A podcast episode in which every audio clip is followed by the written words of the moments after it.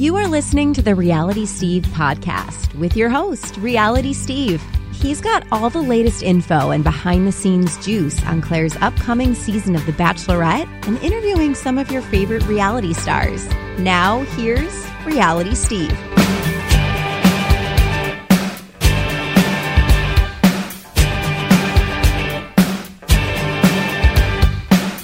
What's up, everybody? Welcome to podcast number 192. I am your host, Reality Steve. Thank you all for tuning in. A great episode this week. The always entertaining Michelle Money is on the podcast. You saw her on the GOAT episode this past Monday. We talked briefly about her time on Bachelor Pad 2 and Bachelor in Paradise Season 1. We do talk about her relationship with Mike Weir. Yes, she even addresses if marriage is in their future. And of course, we talk about what happened with her daughter Brielle back in April. That was life changing, and uh, Michelle's got some interesting thoughts on that and just how her life got basically flipped upside down back in April. First, some house cleaning things to take care of. Nick Viall, you all know my stance on the podcast. You heard it in the first 10 minutes of last week's podcast. Uh, this past Tuesday, Nick opened up his podcast talking about the reaction during the first 15 minutes of his podcast with JP Rosenbaum. I listened. Here's what I'll say Nick's lack of self awareness from doing the podcast with me to that response he gave on his podcast two days ago is mind boggling. So, yeah, that's my reaction to the podcast. Just no self awareness. Moving on, some things to talk about in regards to my site, in regards to Clare's season, in regard, regards to what's coming up uh, right now. Obviously, we know Clare's season is underway, filming 42 guys that they released online last week. You had all their names and Instagram handles that I posted that day, last Wednesday. Those, we all knew 42 men weren't going to make it on. The exact number that they started with, I do not know yet. It is very clear. I can I can name at least uh, five that definitely didn't make it on, and that was Alex B, uh, Alex Broussaloff, Tian Yang, Collins Youngblood, Josh Elledge, and Ellis Matthews. There are probably others, but those are the ones I know for sure. There are people that got eliminated after night one, which, based on their activity and based on things that I have heard, definitely Jeremy Higgins and AJ Yalawan are gone from the show. Pretty sure it was after night one. But when those guys that were eliminated pre-show are only 24 hours removed from the 24 hours later, guys were opening up their phones and going back on Instagram after first rose ceremony. It, it might be a little bit tough to determine who was eliminated pre-show and who was eliminated at first rose ceremony, but we've got plenty of time. Filming is underway. Like I said before this season even started, this is going to be different. Uh, she's not doing it. There's not going to be any public dates. Maybe they'll let paparazzi on the site to get a couple pictures. Like uh, the Daily Mail had a few pictures of Clare, you know, in her biker shorts and sports bra, you know, hanging around with production. Like that's about as much as you're to get. I, I, I, honestly don't think many pictures are going to come out. Probably not any dates, and if they do, it'll be because ABC is allowing certain things on site, certain outlets to be on site. So yeah, um, but in terms of what I'm going to get, I just don't know. I might get things here and there. I might get nothing all season and then find out everything once the filming is over. I, I really don't know at this point. So the spoilers will be probably pretty light as the season is going on compared to past seasons when I spoil a lot of things in real time. As for the GOAT episodes, as we know, this upcoming Monday there's no episode, and then in two weeks is Ali Fedotowsky's season of The Bachelorette. I can tell you this from what I do know: everything from the GOAT episodes has already been filmed. So all of the Chris Harrison stuff was filmed before he left for La Quinta, where they're filming Clare's season. So there was a question. Remember, I brought it up a couple weeks ago. I was like, well, we'll know he's at La Quinta because he'll be in a different place recording with all these people. No, I found out that everything's been recorded. Every GOAT episode has been recorded, and it was done before he left. The thing is, I don't know which other GOAT episodes besides Ali's and besides Juan Pablo's, which we know is going to focus a lot on Clare since it's going to probably lead into Clare's season. Those are the only two I know for sure, but there's another three or four weeks in between them that I don't know what's being, what other seasons are being uh, considered. And as for my website, as you know, since COVID started, I've basically really done nothing outside of produce a podcast every Thursday. I started out with the Beverly Hills recaps. That ended after a while just because I got so backed up and, and I honestly just the motivation to write the recaps. I was so into the show, I was getting so far ahead of myself watching the show that I didn't feel like writing about it because I was enjoying it so much. Uh, but w- we will get back onto your regularly scheduled programming on my site. However, things will be different in that normally on a normal season, the episode airs Monday, my recap is Tuesday, reader emails is Wednesday, and then podcast is Thursday. Well, Clare season, as we know, episodes are airing on Tuesdays. So I'll probably move reader emails to Tuesday. My recap on Wednesday with the podcast being Thursday. I don't know yet. It seems to be the most logical. I can't write the recap earlier than Wednesday. So, but maybe I combine the recap with the reader emails. I don't know what I'm going to do yet. And maybe it's only two days a week that I do something Wednesdays and Thursdays. But I'm going to try and uh, do something else. I'll probably do reader emails Tuesdays now instead of uh, instead of Wednesdays and just flip flop those two. But other than that, uh, we'll be back to normal once things get going. And the plan is, uh, assuming there is no shutdown of Clare season, the plan is Clare season will start airing Tuesdays mid September. And then we go from there. And then we're back on track. Looks like Matt James' season is going to film in September, like every Bachelor season. It'll film till whenever before Thanksgiving, and then first Monday in January we, we're back on regular schedule with the first episode of Matt James season. So I'll keep you updated. We'll hear things as things go on, I'm sure. And any interviews I'll retweet and post on my Instagram stories. I'll keep you updated as, as much as I can. But as of right now, we don't know the exact number of guys that started Clare's season. We don't know the exact number of guys that were eliminated on night one, but we do know quite a few we know of at least seven or eight that are definitely not there anymore. So I will keep you updated on that. But anyway, let's just get going here. One of my favorites, she hasn't been on since episode 15 of my podcast, which was way back in early 2017. And then in the very next week, episode 16, she interviewed me for over two hours. And those were very fun podcasts. We haven't had her on since, so a lot to get caught up on. We just saw her this past Monday night on the GOAT episode. So here she is, Michelle Money, podcast number 192.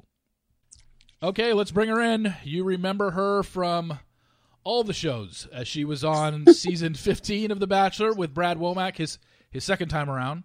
Uh, she was on the second season of Bachelor Pad and the first season of Bachelor in Paradise. Michelle Money. Michelle, great. Hello. How are you? Thank you. I'm doing good. How are you doing? It's been a long time. You know, I, I, I didn't even realize it until we watched the show earlier this week that um, you were podcast number 15. This podcast that I'm recording right now is podcast number 192. Wow. I have That's I, a trip. I and then you did 15 and then remember the very next week you interviewed me uh, for Yeah, podcast yep. number 16. I I didn't realize I haven't had you on since then. I thought I, I know. It's crazy. I know. I'm so Okay. glad you're still doing it. I mean, I remember when you reached out and you're like, I'm starting this podcast thing. And like, look, here you are still doing it, which is so great. I'm glad it's been so successful. Yeah, the first five or six I didn't do interviews. So it wasn't until I think podcast number six or seven where I started interviewing former contestants. So you were basically number, I think two weeks before you, I did Clare for the first time, and then she was at I think episode thirteen. I can't remember who was fourteen, but then you were fifteen and sixteen, and Wow. yeah, no, God, it's been such a long time. But um, That's crazy. great, of course, to have you back on. Um, yeah. Thank you. We've got a lot to discuss. Obviously, clearly, a lot has happened in your life recently, and Yeah. we'll we'll get to that. But um, when the Goat Show aired this past Monday with uh, with Brad and his second season, I you had gone on Instagram story a, few days before before you recorded with Chris Harrison, and you started to say that you really were getting anxious about this, and I'm curious, Yeah. what were you just thinking? Oh my God! More people are just going to jump on me for the stuff that I did, or what? What were you thinking about? Why you were having anxiety about talking about it again? Well, I think for me, like my experience when the show aired back 10 years ago, it was such a traumatic experience. Like, I did not know they were going to edit me into the villain. So for me, I'm thinking it's to, like, my experience on the show was awesome. The friends I made were awesome. Like, I come home and I'm like excited that this show's to air. And then the promos started rolling out, and it was like, wait a minute. I, wait, I am being the, I'm the villain, I guess. Like, it was just a huge shock for me and it really did it was like a traumatic experience that I couldn't really I couldn't even watch most of the um the season. So you know, I went on to do Bachelor Pad and then Bachelor in Paradise where I feel like I got a a the edit that I got was correct to who more correct to who I am. Oh, for sure. Um, yeah.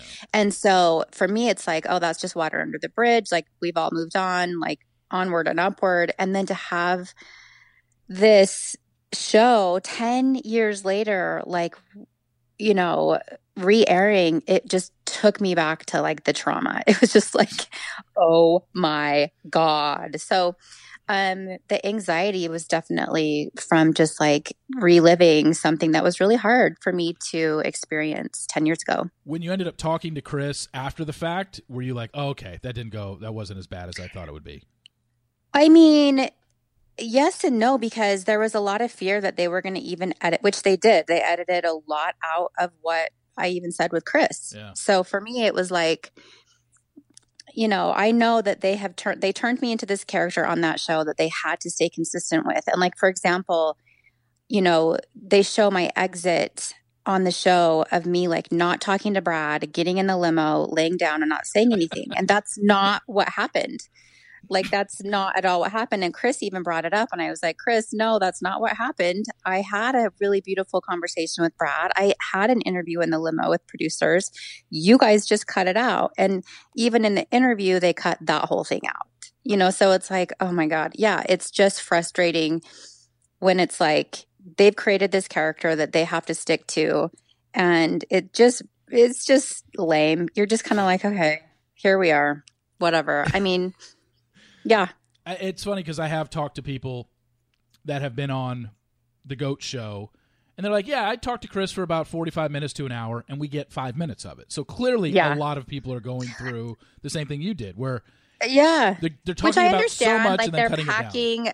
I get what they. I get it. They're packing two seasons into one show, but like I had introduced my boyfriend, and Mike came on, and I talked about you know so many other things, and it's like you just have to plan on that with the show. It's like it's just a risk. Anytime you do anything with that show, there is the risk that you are going, that things are going to get edited, you know, and it's just frustrating. Like, it's just the way the show works. But, you yeah. know, and I've worked through a lot of it. And again, it's been 10 years. So you're just like, on, like, let's move on.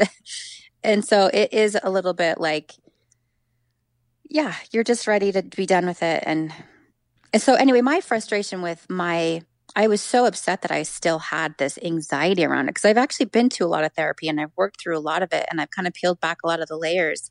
And it really wasn't until I had this moment where it was like, okay, like let's accept the parts of ourselves that we are rejecting, right? Like, and for me, it was like, Michelle, maybe you are a villain. And here I will I, I, will say I I was certainly not a villain on that show.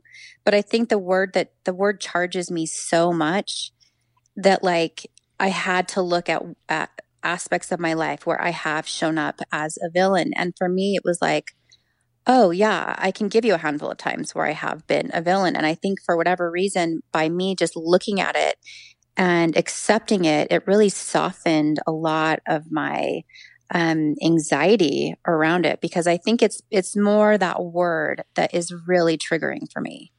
Yeah, because the word in general, villain, constitutes something negative, and however you want to put it on this show, because villains on this show, there are different levels of villainy on this show because you can be a villain and be the girl that is, oh my god, every girl in the house hated you you're a giant bitch and you came across as a giant bitch on TV. Yeah. Your edit, yeah. your edit and you know, I do I do a Sunday night live show with Ashley Spivey every Sunday who loves you to death and even this past Sunday when we were you know talking about what to expect and she's just like I, they're barely going to show me. I'm not, you know, I I I don't think they're going to show me, but we t- she mentioned the fact that Michelle was one of the nicest women in the house. You did everyone's hair and makeup and she said the funny thing is anybody who on that season outside of maybe a couple people will tell you that Chantal was the villain in the house, but Michelle got the villain edit. And yeah. Ashley says to this day, she goes, "I." I, you know, I'm sure Chantal is a great person, but I just did not get along with her, and neither did a lot of the other women. She was very mean behind the scenes, but when you look at her edit, it we never saw any of that. It was just Yeah. focus on Michelle. And and the other thing about your edit, in sense of the show, you were technically the villain, but like I said, there's levels of villainy. Your level of villainy, watching it back and seeing the clips again on Monday night, it was eerily similar to Olivia's, where the things that you said and the edit that was shown of you was more of you just kind of boasting about things. You didn't Right. you know, right. I'm actually his wife. He's mine. I'm going to be the one Yeah. that ends up with him in the end. And Tahiti practicing making babies. Like, just overconfident statements about yourself where within the within the confines of this show, I guess that's considered a villain. But there's certainly people that have acted way worse. And Yeah. you know, and it's Yeah. and you probably care more about what those women in the house thought of you, not how it came across on TV. And they all loved you. Right. Well, and I think it is, yeah, it's a good point to bring up. Like, I think, you know, for me, I did leave with a lot of friends. And, and listen, I can promise you, every single girl there had something to say about the other girls. The producers make sure of it. Like, they make sure to ask you questions where you're talking about the other girls. And, they're looking for that. And my stuff is just the stuff that got aired, you know? So it's like taking it all into context and just remembering, like, you know, listen, Chantel, yeah, you just aren't going to get along with everyone. There's always going to be people when you put that many women together. No, you're not going to get along with everyone. And it's just the way life goes. So I think for me, I took a lot of my edited down version of the show and was able to really look at it and kind of like acknowledge okay yes michelle you are overly confident you were overly confident you were very entitled and i do think like where i'm at now in life i'm able to look back and say you know it was interesting chantel made a comment that said you know michelle is a girl who knows how to get what she wants and the truth is is i i was that was I was able to get a lot of places in life based on my looks. And you can see that I'm definitely using my my sexuality and my beauty to get ahead. And that is something that I can look at now and say like, whoa, that's not something I'm really proud of. But that was the way I was that I had kind of been showing up in in my world at that time in my life. Mm.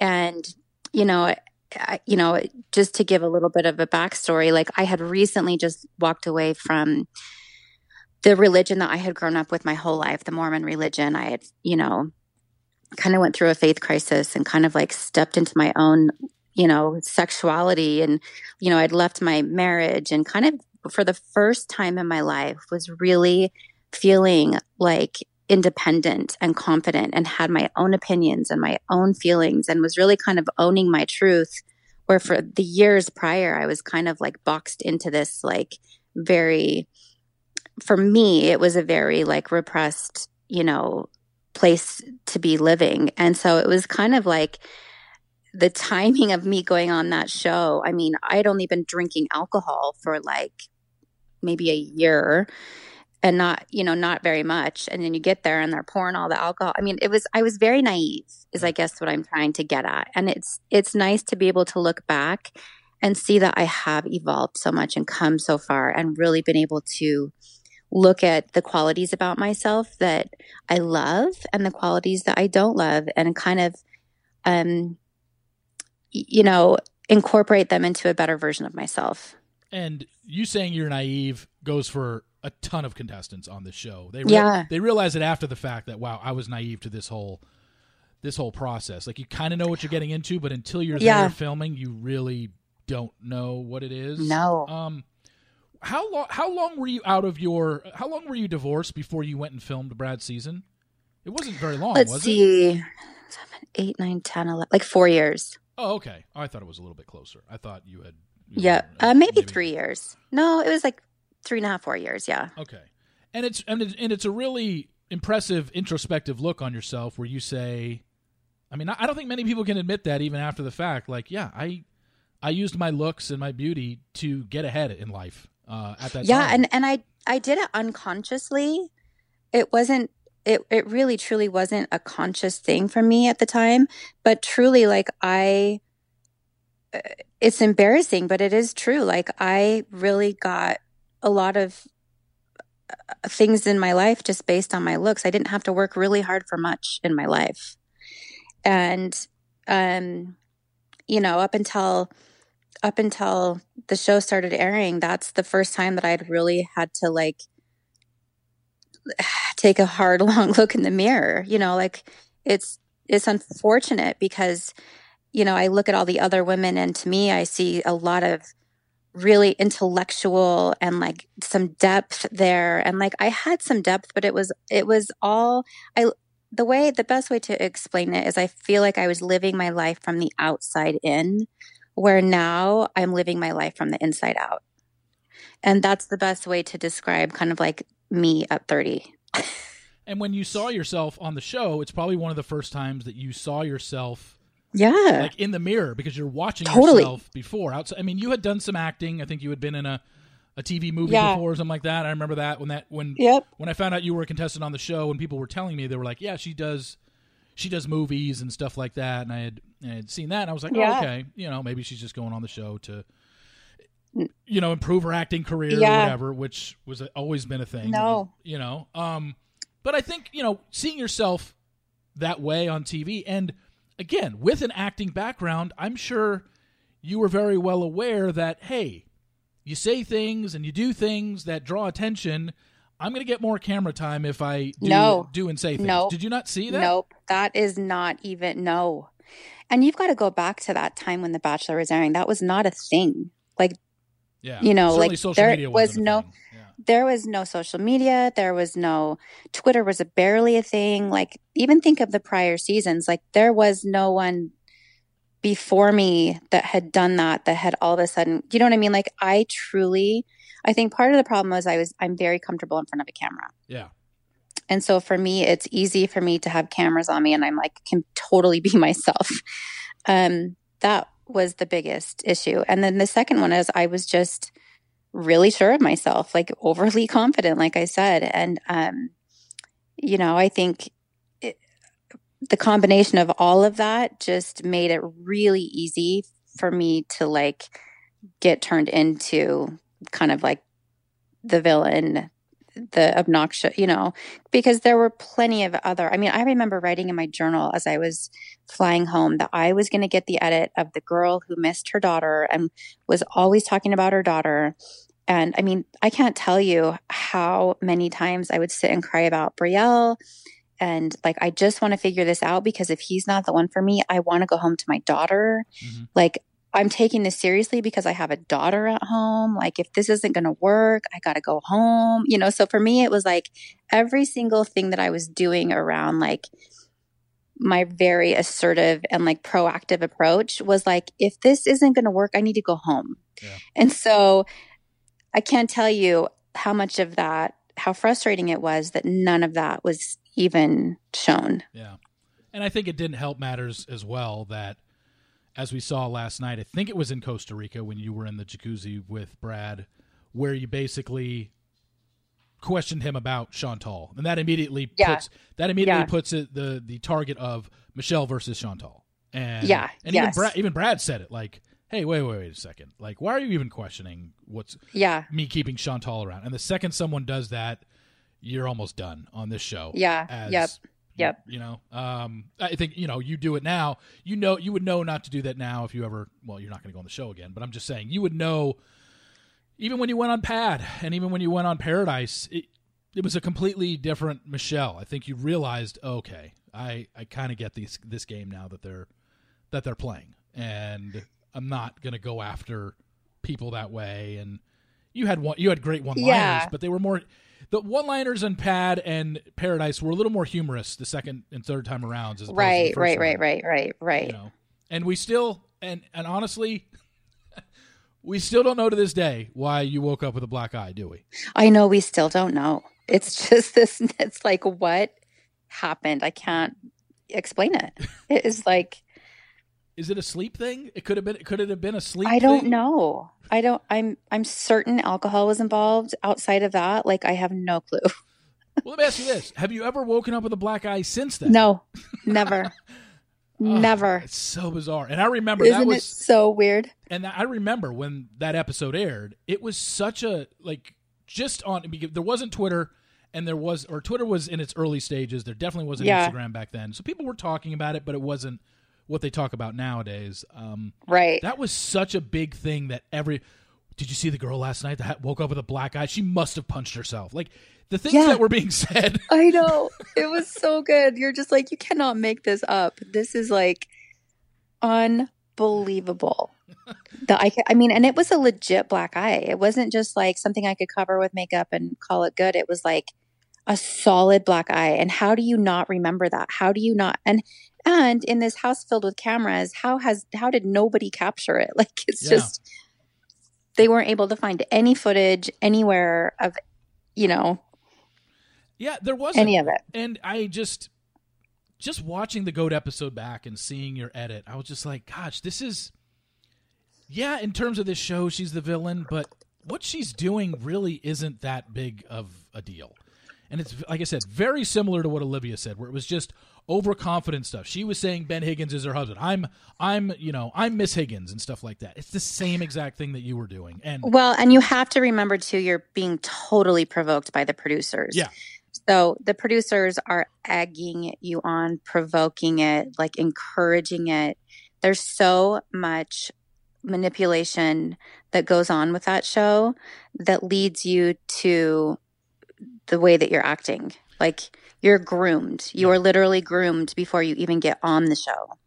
Yeah, you weren't just doing that for the sake of doing it. Clearly, we've known Yeah. throughout the years contestants are either told or things are being withheld from them before they say something, so they just kind of okay, I'll just give you what you want. I want to go to bed. You know, I've Yeah. heard that from people that said they would not let me go to sleep until I gave them something. So I finally, I finally gave it, gave in after two hours of sitting in an ITM where I wouldn't give them what they wanted. And, Right. You know. Right. You know. It's Yep. trust me. There's obviously a lot we talk about it all the time on this podcast of what goes on behind the scenes. But when I looked back at your when when I looked back at your edit again, because I hadn't, you know, obviously most people haven't seen Brad's season in, in a long time.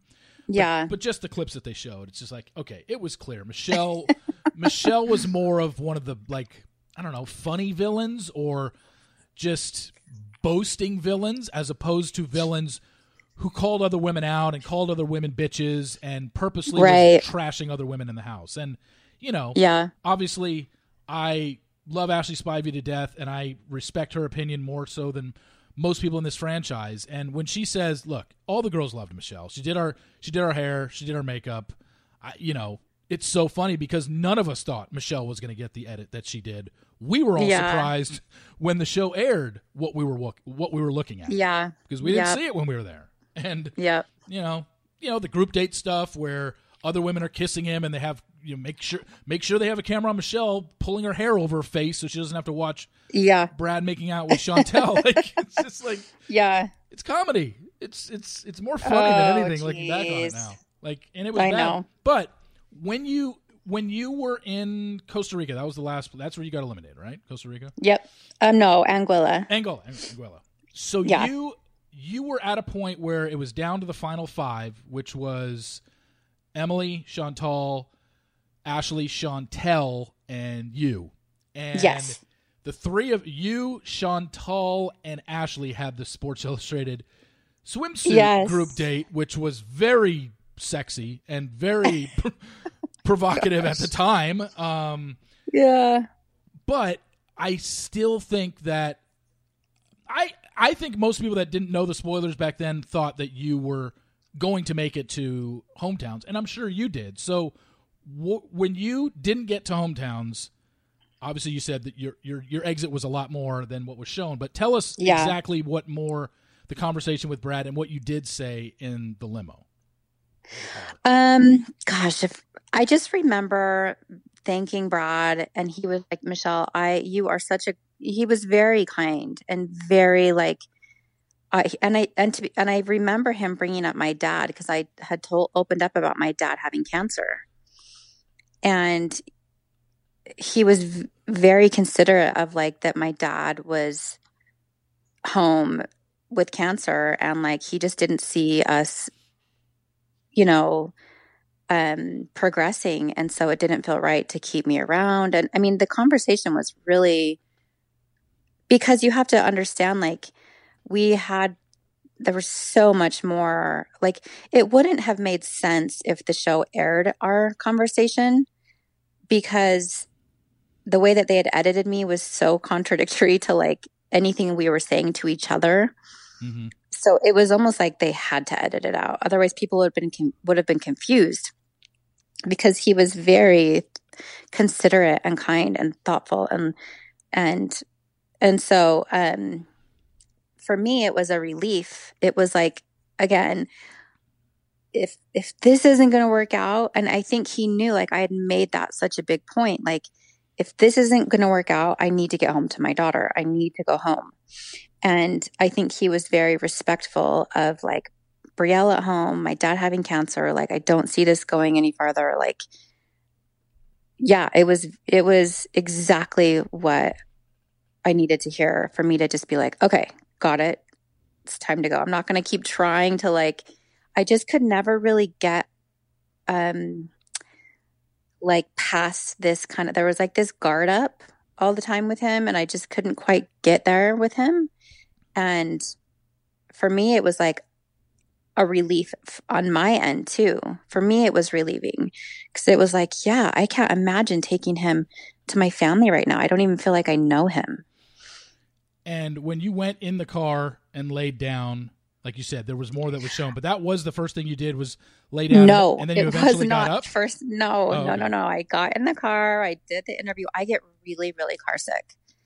Um, and for me, like I did the interview and I started getting sick. I'm like, you guys, I'm so sorry. I have to lay down, or I'm going to throw up. Like I get really car sick. So, um, yeah, it was after the interview. I'd laid down and and then I think I got back up. I'm like, okay, I can finish this. And and it, but I think they were disappointed because I wasn't crying and I there weren't any tears and it was like I wasn't giving them what they wanted. You know, I was just because I was sick. I was like, I'm gonna vom. All right, I want to talk about. I, I we probably talked about it three years ago when you were on the podcast, but briefly hit on coming off that then you go to Bachelor Pad season two.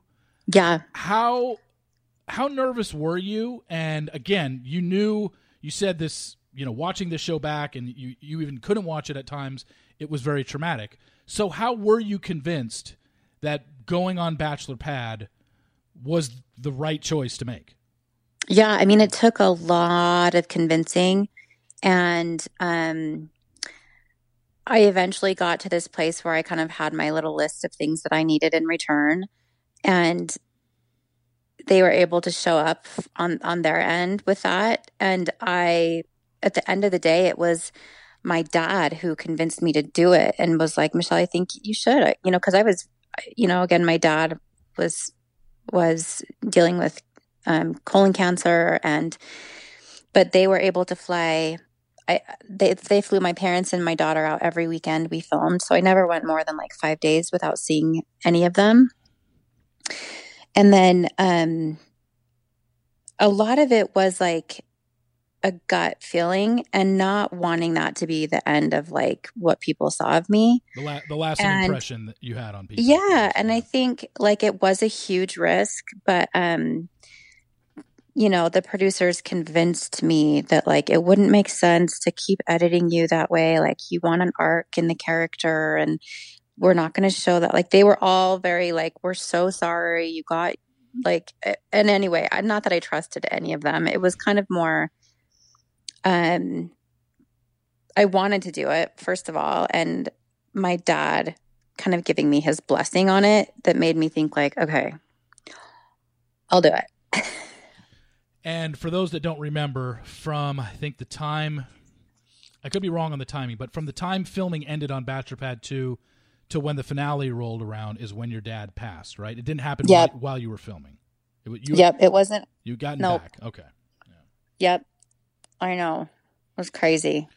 Because I remember, obviously, at that finale is when it was announced that your pat and Graham had given you uh, the flowers on the finale. Uh, yeah. well. So Yeah, that was um that was tough for you, I know, but probably also in a good light because number one, your dad encouraged you to do it, and then you did do it, and so much good came out. Yeah. came out of it. So much good came up from it. I mean, the biggest thing would be like bringing awareness to colon cancer and you know being able to go on and and do some charity work and bring awareness to the importance of getting your col- colonoscopy which is it's funny mike is getting his tomorrow Oh wow, he just turned 50 and i'm like all right we're doing this um yeah, yeah, and just like the relationships I made on Bachelor Pad, like with Graham, I mean, he really was the greatest blessing in my life. And he, you know, the relationship that we had formed on that show was really special and still is to this day. He's such an amazing man. And um, all the friendships I made on that show were just really beautiful. And it was just, yeah, I, I'm really glad I did it. which then brings us to Bachelor in Paradise season one, where they brought you on. Um, for Paradise season one, clearly it was another show, or it was a show where you had nothing to base previous seasons. Yeah. on. like it was the first Yeah. season of it, so you didn't know Yeah. what to expect. I actually had um, couple weeks ago, I had Marquel on the podcast, and oh, nice. we we spoke about that because you were one of the first people that was involved with Marquel when he I think Yeah. you, you were his first date or he- Yeah, he, was yeah. yours or whatever.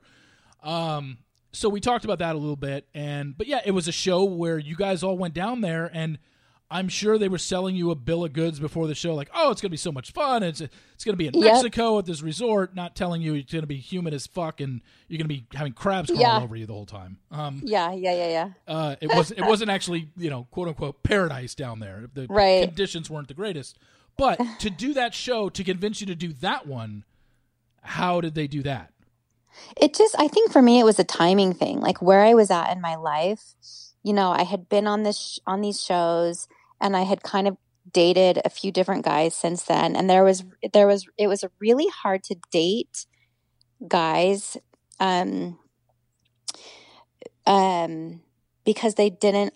They were always very threatened by the show and threatened by. It was just I don't know. I think there was this part of me that's like, gosh, it would be so awesome to meet someone who's been through the same thing I've been through so that like have been on the show and experienced kind of like being in the limelight and the fame thing and getting attention and because it just eliminates a whole level of like insecurity for you know like it's just an uncomfortable thing to have to start I don't know I don't know how to how to break it down. So for me it was like it would be so great to meet another guy who's been through the things I've been through and who's you know so i just happened to be in a place in my life where i was like yeah sign me up for that like i'm interested And then obviously that you left that show in a relationship. That relationship yeah continued on to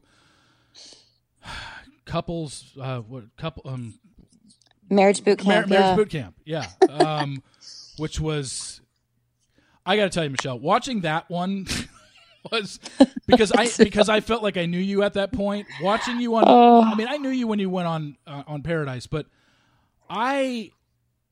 I, watching marriage boot camp and watching you on that, I cringed. I was like, "This is Oh. this is such." it was brutal It was not the show for you. no it was well and it I mean, maybe it I helped in some learned- way. Yeah. i learned a lot through that show but like it all it did was just expose how like unhealthy cody and i were like it just was like this magnifying glass on like how messed up our relationship was. I mean it was so hard and it, it's so interesting like I, I think again like i really cody was such a lover and he was so sweet and like i think like i really needed someone like cody at that time in my life where it was just like i love this girl and he was like shouting it from the rooftops and he just made me feel really special. Um and like there was this part of me that really like f- wanted something like that but i was incredibly stubborn and so was he and um there was just a lot of emotional like ups and downs in our relationship that made it really difficult to feel safe for either of us. And so going on that show was just like the worst decision we could have made. Truly. Yeah, it was it was a, that was quite an interesting show. Um, yeah. You know, there are couples from the Bachelor franchise that went on that show that you look at it and you were like, you know, because Ashley and JP went on it, uh, Tristan Yeah. Ryan went on it, and you you don't think those couples would go on a show like that because it seemed like you know the the images those couples are perfect. Like wow, Yeah. Ashley and JP are just great life, Yeah. and same with uh, with Trista Ryan and. Actually, when they went on those shows, I don't, I don't think I watched Ashley and JP's. I remember watching Tristan and Ryan's, and everybody in the house would basically make fun of them, like, "Why are they here? They're like the perfect couple." And you know, they, Yeah. Yeah. they had yeah. small issues, communication stuff or whatever, but it wasn't Right. compared to some of the other drama that these other couples had with cheating allegations and all this stuff. Yeah. I, can't remember who were the other couples on your season. I will remember once you tell me. Uh, Tara Reid was Oh, on. That's right. Yeah. Um, I don't even remember. Oh, so you don't keep in touch with any of those couples? Like you? No. no. Um, I try to pretend that that never happened, Okay, Steve. I've tried to just pretend that was just a bad dream. Yeah, it was. The We'll one thing I chalk it up to learned- The one thing I realized from that show that I hadn't, that I didn't know, because the only reality TV I'd done was with the Bachelor franchise. Yeah. And like, I remember after we were done filming, like Tara Reid and I got into this big fight. And after we were done filming, the like, I had brought that fight up or something, and the girls were like, the producers told us to pick a fight with you. And I was like, wait, what? And they're like, yeah, we needed to, like, they made it sound like I was stupid for thinking that that was a real fight. Like, Hmm. it was the first time that I was like, okay, reality TV is totally different from The Bachelor. Like, The Bachelor uses manipulation and, um, they mess with your head where like other reality shows are straight up just like you guys we need drama because we need ratings so figure it out and um for the first time i was like oh uh, i've been okay like i i made that distinction between how most reality shows work like the real housewives all that stuff. It's all very like the producers will just come out and say if we don't have drama we're not going to get another season you know? And so they all just fake the drama where that's just not how the bachelor works. Yeah, no, it's a little more mind fucking, if that's what you want to call yeah it. versus hundred percent I mean, a hundred percent is they'll they'll say like, "Hey, what do you think? What do you think about so and so getting the one-on-one date today?" For sure. you know.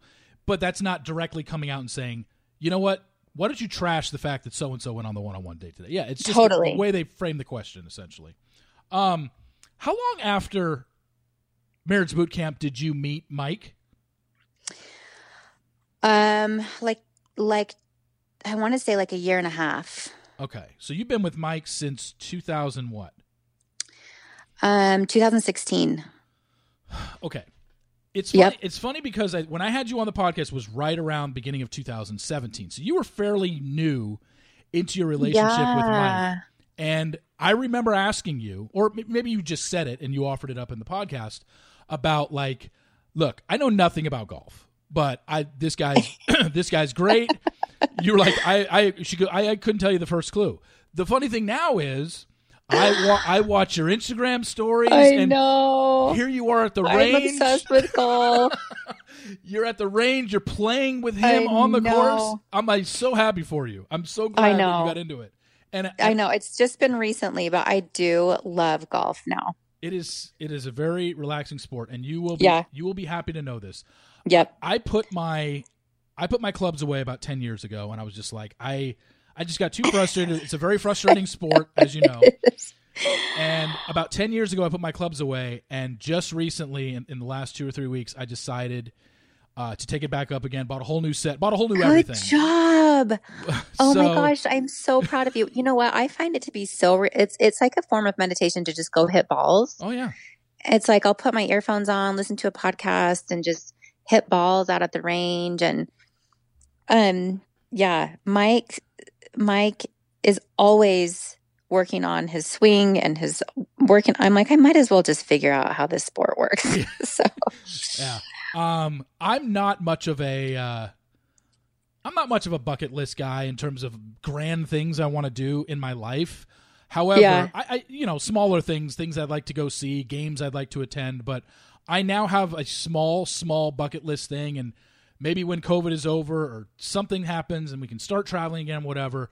I one of my small bucket list things now is I want to play with you and Mike one time in, out in Utah. oh my gosh, let's make it happen. I I so want to play. I mean, I'll be. I, I'm sure I'll be nervous as hell playing with a former Masters champion, but Let's do it. It would be so fun. I I would love to just play around and just have fun with you guys out there. If if I ever come visit, I'm br- Okay. bringing my sticks and we're gonna. We're doing it. We're We're, doing play. it. I love that. I told I told you at the time. I don't know if you remember this. I told you in that first podcast that, um, the guy who caddied for Mike when he won the Masters, Brennan, is someone that I know Yeah. out here in in Dallas. Um, that I've played around with before out here in Dallas. So he's he's a guy that lives actually somewhat close to me. Uh, No way. That's great guy. right. Yeah, Brennan He's lives. the best. Yeah, Brennan is a great guy. Uh, I can't. I think he's on. I think he's on Gary Woodland's bag now. Yeah, he's on Gary Woodland's bag. He's Okay. he is one of the greatest guys. I love Brennan. Yeah, no, Brennan is a is a great guy, and uh, you know, obviously, Mike turning. You say he's turning fifty, so that means he's now going to compete on the senior tour. Yep, yep. His first tournament is next week, and we are so bummed because there's no spectators allowed, Oh, not right. even girlfriends or wives. So, um, Oh, I thought they were at least allowing family. I thought they. I know they're not. So Really? it sucks. Oh, I know. where's the tur- Where's the tournament next week? It's in Flint, Michigan. Okay. Wow, I did. I did not. I know. I thought they were allowing. I I, I know it's such a bummer because it's outside and you're like, come on, even if we're wearing masks, like, so I mean, I get it. They're trying to be really careful, and I mean, he we're we're grateful that he even can go out and play. So, um, yeah. so yeah, it's kind of a big time in his life right now because he's kind of embarking into this next tour, which is going to be so fun and and he's so ready for. So that starts next week.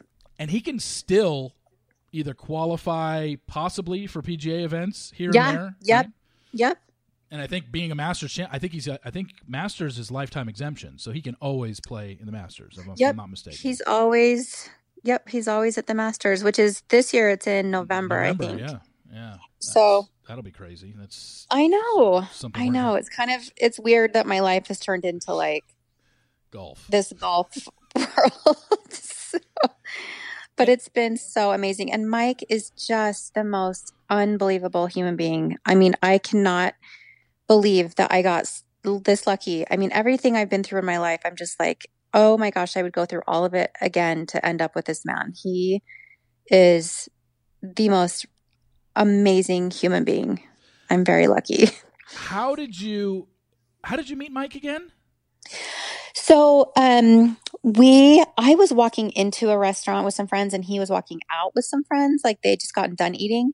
And so he saw me and the group of guys that he was with knew, knew who I was and had a mutual friend that knew me.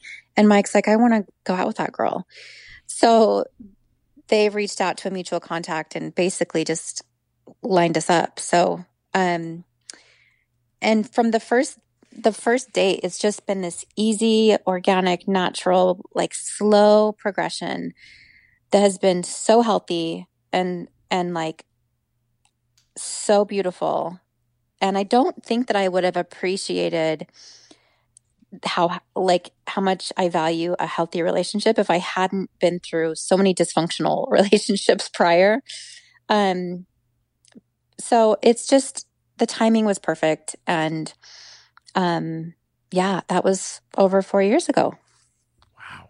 Okay. i know. And now we live together and our daughters are call each other sister. And in fact on our four year anniversary mike got down on a knee and gave me a ring and said will you be my forever girlfriend? And i was like yes. So we don't plan on getting married. We um, have both been married before and it's just not something that we are interested in doing in our lives but we are fully like committed to each other, want to grow old together, want, you know, Gotcha. to raise grandbabies together. We just, in our life right now, like marriage marriage isn't is not a hell yes. Mike is a hell yes. Marriage is not a hell yes. So Yeah. we're honoring that. And one last thing about Mike and, and, and golf, he he's dealt with a lot of health issues, right? Is that and that's why over the last few years hasn't he been? Well, he had a he had an elbow injury that happened back. Gosh, I don't remember when. Maybe mm, I don't even want to guess. I don't uh, before I met him, and so he had to do a lot of rehabbing. Um, but then you know he went through a divorce, and you know that was really difficult. He kind of just yeah, it was kind of one thing after another. Um, but he's doing really good now. Like he's playing great golf, and he's ready to. Yeah, all right, just get tell, get some wins. just tell him if and when I play around, I want Yes, I want ten I want ten strokes aside. Basically, that's what I want. same. good, I'm good. I'm gonna need. well, God, when I think about it, when I think about it, ten strokes aside, that's probably.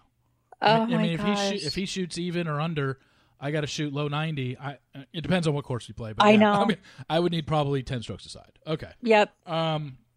All right. I want to I, I want to get into the most recent news, which, uh, gosh, you know, when you posted what you did about Brielle for the first time, I mean, obviously nobody knew until that uh, until that happened. I I mean, I can't tell you. I mean, the outpouring of love for you and and Brielle when it came down was, you know, you you saw it, you experienced it. Yeah. It I- was can- amazing. Can you? I, I, I pro- it's probably hard to relive, but as much as you can, can you tell us that Yeah. day, that day, what went down, how you found out, and exactly the the first time you saw Brielle, what shape she was in? Yeah, so so um it was on a Sunday evening and um you know Brielle longboards at her dad's house and in his neighborhood they have flat it's like a flat neighborhood where Mike and I live it's kind of in the at the base of a canyon there's lots of hills and she you know we'd been quarantining we were bored she's like can we go get my longboard I want to longboard over here so we drove and got our longboard and it was just like this very um like this conversation of like Brielle you have to wear your helmet and she said, No, mom, I don't need to wear my helmet. I'm a professional longboarder. I'm like, No, you're not a professional. Like, she's like, Mom, come on. I'm like, No, Brie, you have to wear it. Well, she ended up going out by herself without a helmet. And her first run, like down the driveway, then down this hill, and she crashed. And she was um, laying there unconscious for 13 minutes before my neighbors, who happened to be on a walk, found her laying in this in the gutter basically up against a dumpster um and so it it had been about you know you know 15 minutes since she had left and i went to go look out the window to see if i could see her. And i saw my some commotion go, going on at the end of the street like kind of a ways down and i was like oh man did brie like break her ankle? Is she did she sprain something? So I got right in my car and just drove down thinking I was just going to take her straight to the emergency room. Well, I drove down there and my neighbor was on the phone with 911 and she, Brielle was unconscious and there was, you know, blood all over and she was, it was the most traumatic thing I've ever experienced in my life. And it was just absolutely horrific. And within, you know, minutes, the ambulance came and, um, I'll just never forget the ambulance driver saying, you know, where should we take her? And the guy said, we got to take her to primary children's. And the other driver said, do we have enough time? Mm. And because it's a little bit farther of a drive. And I just remember thinking, oh, oh my God, like th- it was just the your worst nightmare as a parent. And so, yeah, we got her to primary children's hospital where she was in a coma for 10 days and you know during those 10 days there were blood clots and she wasn't responding to certain medications and the pressure we couldn't get under control. And it was it was just this all during covid so it was like you you couldn't have two parents there at the same time. I couldn't have anyone with me and it was it was the most awful experience to just be looking at your daughter completely unconscious, like in a coma, hooked up to every single, I mean, on life support and just wondering if she was going to make it. And, and so um, yes, the support and the outpouring of love and concern for her really is what got us through all this. And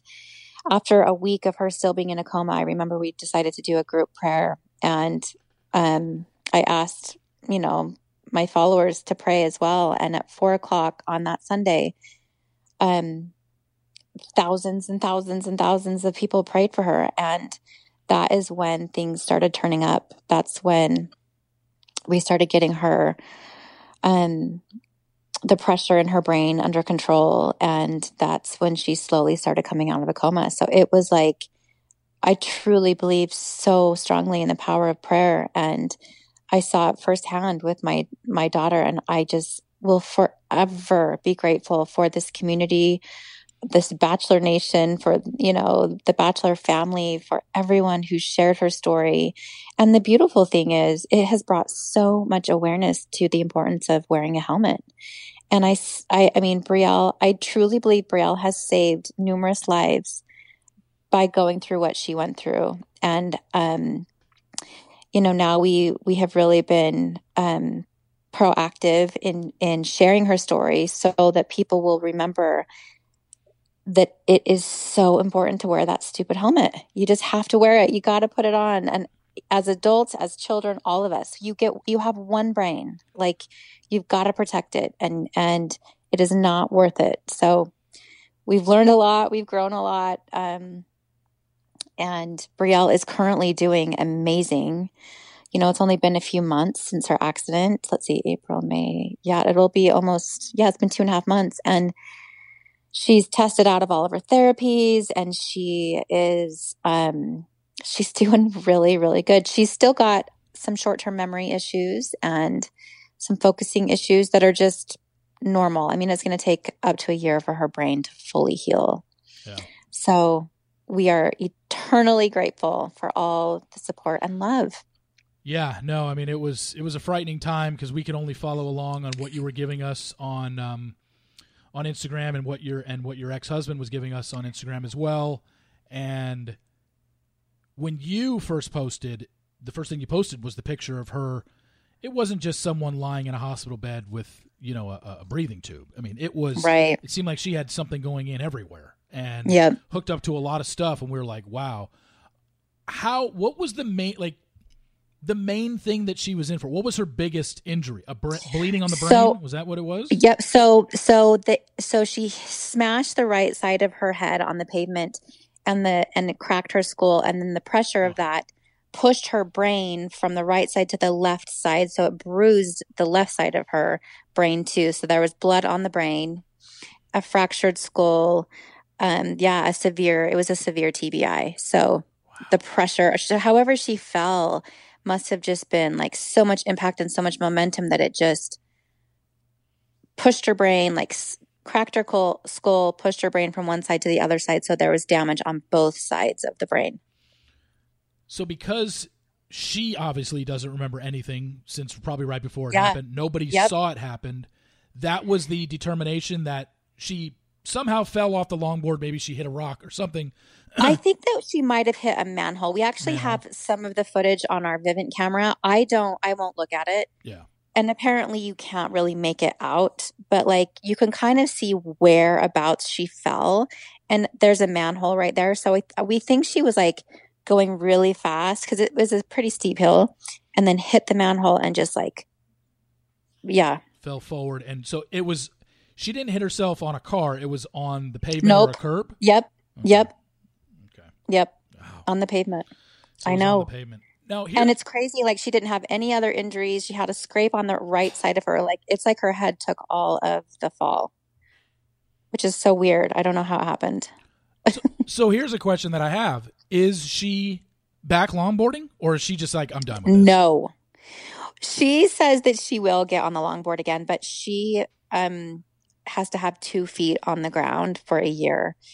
Um, after oh. a brain injury, you have to be incredibly careful because if you were to get another brain injury, it would be like really bad. So she, um, yeah, she's not allowed to be on a longboard for at least a year. Okay. But she thinks that she'll get back on it. And I'm like, oh, I don't know, man. I mean, it would, it would, it would almost be you know over overcoming a fear. I mean, people to get injured Yeah. in, in a sport and then they go back to it. I mean, I know. I I know. clearly she would she would do it and and and wear um And wear a helmet. and wear a helmet, but just to get back on, it just I would think the fear of it. I know. It's not gonna I know. I don't think I could do it, but we'll see. I mean, it'll be interesting to see. You know, the the nice thing is she does not remember anything. anything about it. She does not remember the day before the accident. She doesn't remember. She has very few memories of being in the hospital after she came out of her coma. Like that all still is a total blur. Um, you know, so she really doesn't have um any recollection of it at all. So I don't know if it will trigger any sort of PTSD or not. Um, but I'm hoping that we just avoid the longboard altogether. Uh, uh, take up golf, Brielle. I just I know, I know. She has been taking up golf, and I'm like, God bless. Yeah, uh, it's just I think one of the things that uh, just one of the amazing things about the whole thing, and I even texted you this um, after she was pretty much out of the woods was for everything that we were seeing through your ex-husband and what you had posted. I, and then for the first thing that I saw of her being healthy, which was I think her walking down the street of your street and just everybody coming out of their house and waving at her, and I was just like, I don't know what I was expecting. I knew that she had, you know, a brain injury. I, I guess I was expecting maybe a limp or some help Yeah. walking. I was just like, Yeah. Michelle, she looks like nothing happened to her. And it's amazing. And then we saw her on the goat show. We saw her on a couple of your Instagram videos. She just seems like nothing happened. It's great. No, it is the most miraculous experience of my life. And I truly attribute so much of that to the prayers. I'm telling you. And I think this kid really does have a big purpose in life. And I think, you know, she is, it's going to be really, really beautiful to watch her and see what she does and how she takes this and becomes stronger. And it's just so cool to be her mom. It feels like such an honor to be mothering someone like her in this day and age. You're just like, wow, this kid has a lot of power. And um, yeah, I'm really proud of her. And how old is how old is Brielle, Brielle now? And what grade will she be She's into? 15. So she, She's 15. so she will and she'll be a- sophomore next year. Yep, sophomore. Okay. Uh, yeah, I think this is. It's amazing what has happened. We saw her on the show, and God, seeing her again on Monday's show, the goat episode. I. I'm like, first off, you guys are, you guys are sisters. Like you could easily. it so weird? It is crazy how much she looks like you. I Uh, know. And I, I mean, I just remember Brielle as being, you know, little Brielle. I remember the one. I know. I remember the one time you guys were in a a parking lot at, at the. You guys were shopping one time and you FaceTimed me and you said Brielle had a question for me. I can't remember what the question was, but I, but I remember Brielle, that Brielle, like she just seemed Yep. so young then. I know. And I know. now this, uh, and I didn't realize until we saw Emily and um, and Ricky. and Ricky. Or is Ricky the exact same how age as- Beautiful. Ricky's a little bit younger. oh, she is. Okay, I thought Ricky was. Uh huh. Ricky's 14 and Okay. Brielle's 15, but they're close. Okay, they're close. Uh, yeah. I, yeah. I just, God, she's so grown up. It's unbelievable. I know. it's such a trip. I mean, 10 years has flown by. It has been, I mean, and I'm about ready to turn 40 in September. I'll be 40. Yeah. And there's this huge part of me that's like, you know what, as annoying as this was to have to relive this show from 10 years prior, it actually has brought a lot of healing um, exactly when I needed it. Like, I'm so ready to step into my 40s and put all of this behind me and just kind of approach my 40s with more self love and more um, self acceptance and being able to look back and see how. Um, how naive and how you know how, but how far I've come since then and how proud I am of the woman that I've kind of evolved into and and so I'm ready like bring on the 40s bring on my 40s man Yeah. And Michelle, you don't. You might be turning forty in September. You don't look anywhere near forty. I'll oh my gosh you're so nice Yeah. No. It's I'm not- ready for it it's funny a lot, a lot of people hate, like are I'm so ready for my 40s I feel ready for my 40s I feel like yeah I'm ready to kind of just step into that next era of my life with a little bit more softness and compassion and you know. Yeah. Yeah. But thank you. Um, thank you. The Botox helps. uh, two two quick things before we wrap up here. Number Yeah. one, the first time we did the podcast, you told an unbelievable story that people remember to this day, where you broke the news about you had just gotten um reacqu- I I don't know what the word is reacquainted with your son that you had given up for adoption when you were 15. Tell everyone where where that is now and if you're still in touch with him.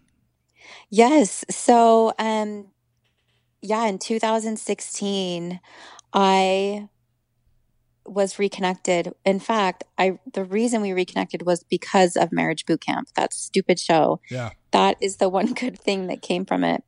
Um, uh, we were able to reconnect. So when I was 16 years old, I placed a little boy for adoption, and um, had always hoped that we'd find each other, but wanted to be very sensitive to him and his family and his adoptive parents. And um, come to find out, they had they had followed me my whole life. They found out my last name and had followed me and watched me on the shows. And um, in marriage boot camp, I opened up about him because I knew by the time that show aired that he would be 18. And so I opened up about it in one of the drills that we did. And it was like this very emotional kind of like Yeah. conversation about it. And his parents saw it. And ironically, that same time, um, he had been asking about me. And so his parents sat him down and said, This is your birth mom. and if you want to meet her, we'd love to help support that. So, um, yeah, they reached out and I was able to meet him in person after, yeah, 18 years. And, um, gosh, it, I can't begin to tell you how beautiful it was. And so now he lives in Utah and he, his, um, his adoptive parents have been so kind to me. And, um, you know, he comes over for Christmas and Thanksgiving and we try to get together as much as possible. Um, this quarantine has made it hard because his birth mom or his adoptive mom has some health issues, so she has to be very careful.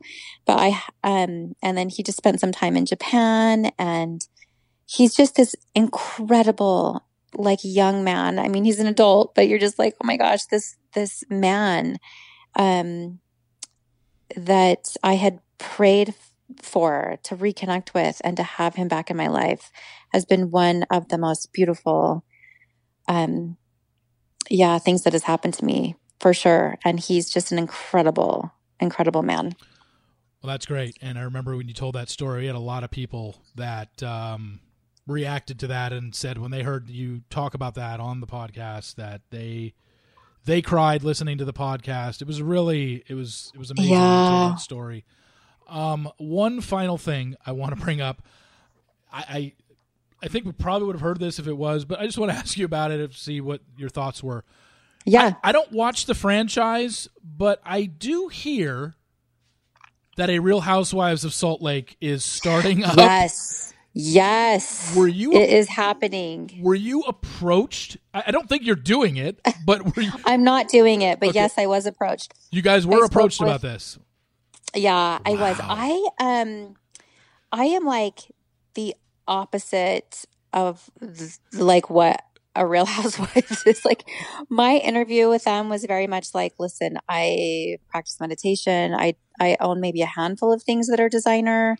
Um i'm like you know uh, uh, this is i was very honest with them you know because it was kind of just like we're talking to a few people. There there they had an original cast and then something happened with one of the cast members and they were considering adding someone else and it, so they they reached out and it was just this very uncomfortable conversation of like yeah i don't know that this is going to work for me or you Yeah. i mean i would be the girl that's like saging everything and telling everyone to just like deep breathe and meditate through it and like i'm not i'm not a housewife yeah.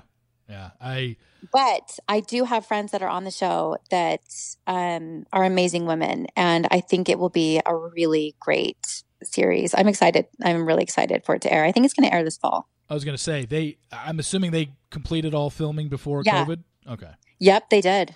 So, They did. all right. So we'll probably see So it's happening. Yeah. It is happening, and I I'm here for it. I'm excited to watch. I mean, I think I think it'll be good TV. I know if you do deep, I, am sure if you do deep searches, uh, not even deep, but deep searches on the internet, blogs that cover that stuff, I'm sure somebody has revealed who the women are that are on that cast. But I don't think Bravo. Yeah, I'm has, sure. Right? Bravo has. Yeah, though, right. I, I don't think there's been any sort of like official. Yeah. Announcement. Okay. Official announcement, but yeah. Yeah. Okay. Um. Interesting. I know. I can't wait to watch.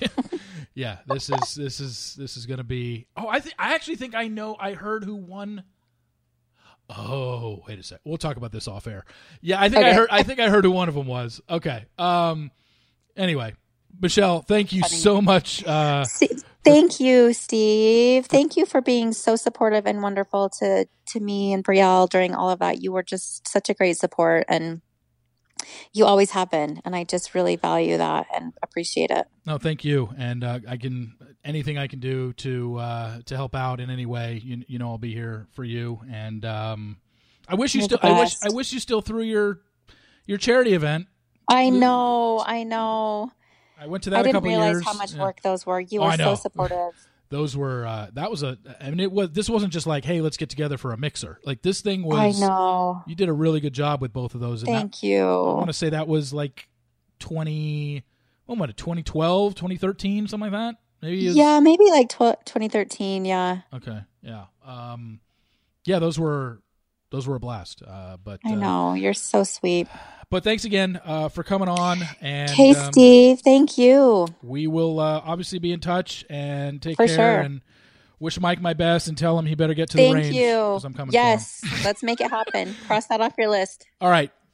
Okay, Steve. Talk to you later. Bye. Thank you so much to Michelle for that. I've been friends with Michelle going back, gosh, eight years now. 2012, 2013, whenever those. Uh, events she put on in LA for colon cancer, I went back to back years. The first year was mostly her women from Brad's season, and then the second year I remember was the women from Sean's season who had just finished because it was like around um, April-ish. Yeah, it was like April.